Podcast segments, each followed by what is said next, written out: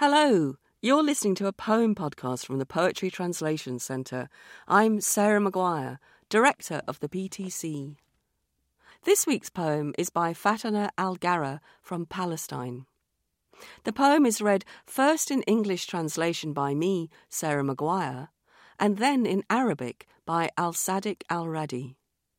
If you've enjoyed this recording and would like to find out more about Fatana Algara and all the other poets we've translated, please visit our website, poetrytranslation.org. Woman of Mint. She hauls her desire from the anguish of thorns, whispering, Sunlight abides in you. She is followed by the aroma of a fleeting moment, which she ignites with the perfume of spring. Not once does she gasp for breath. Only wild nettle sates her desire.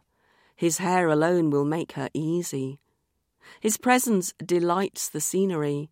He populates vacancy. He takes the pure mint with the force of his leaves, scarring her deep inside. His sting his victory.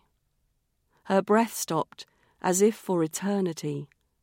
Then he tickles her elbow with his sting.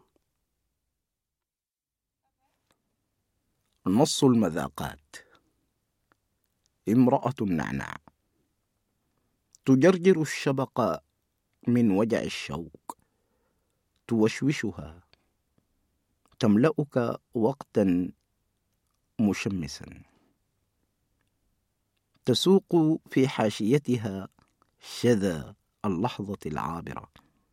تمسد ألقها برائحة ربيع ترسم حدود اللهاث دائما. لا يرضيها سوى القريص البري. وحده يرصف نعومة اللغة بشوكه. طعمه يرطب حلاوة المشهد. يحتل الجسد المتروك للبياض.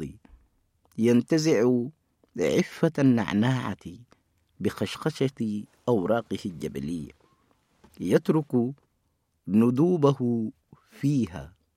شوكه ألقه المتلاحق. يوقف مجرى التنفس وقتا كأنه الأبد. ثم يدغدغ مرفق النعناعة بوخزة حاسمة. امرأة العنب تحتل الشاطئ بجدارة متأهبة دائما للغنج تتحدى بمائها ما تبقى من موج لاهية كقطة تتوسد مشهدا بربريا. تحرك بذيلها رقصة البحار الغريق. تصب رائحتها في مسامه. يغدو صريعا. يشوش لغتها المتواصلة. الرجل النخيل لا يعرف إلا الاحتلاء. خواره لغة تسمعها الزرقاء يقف متصلبا على حافة جذعه ناقضا الرعيل الأول من حممه.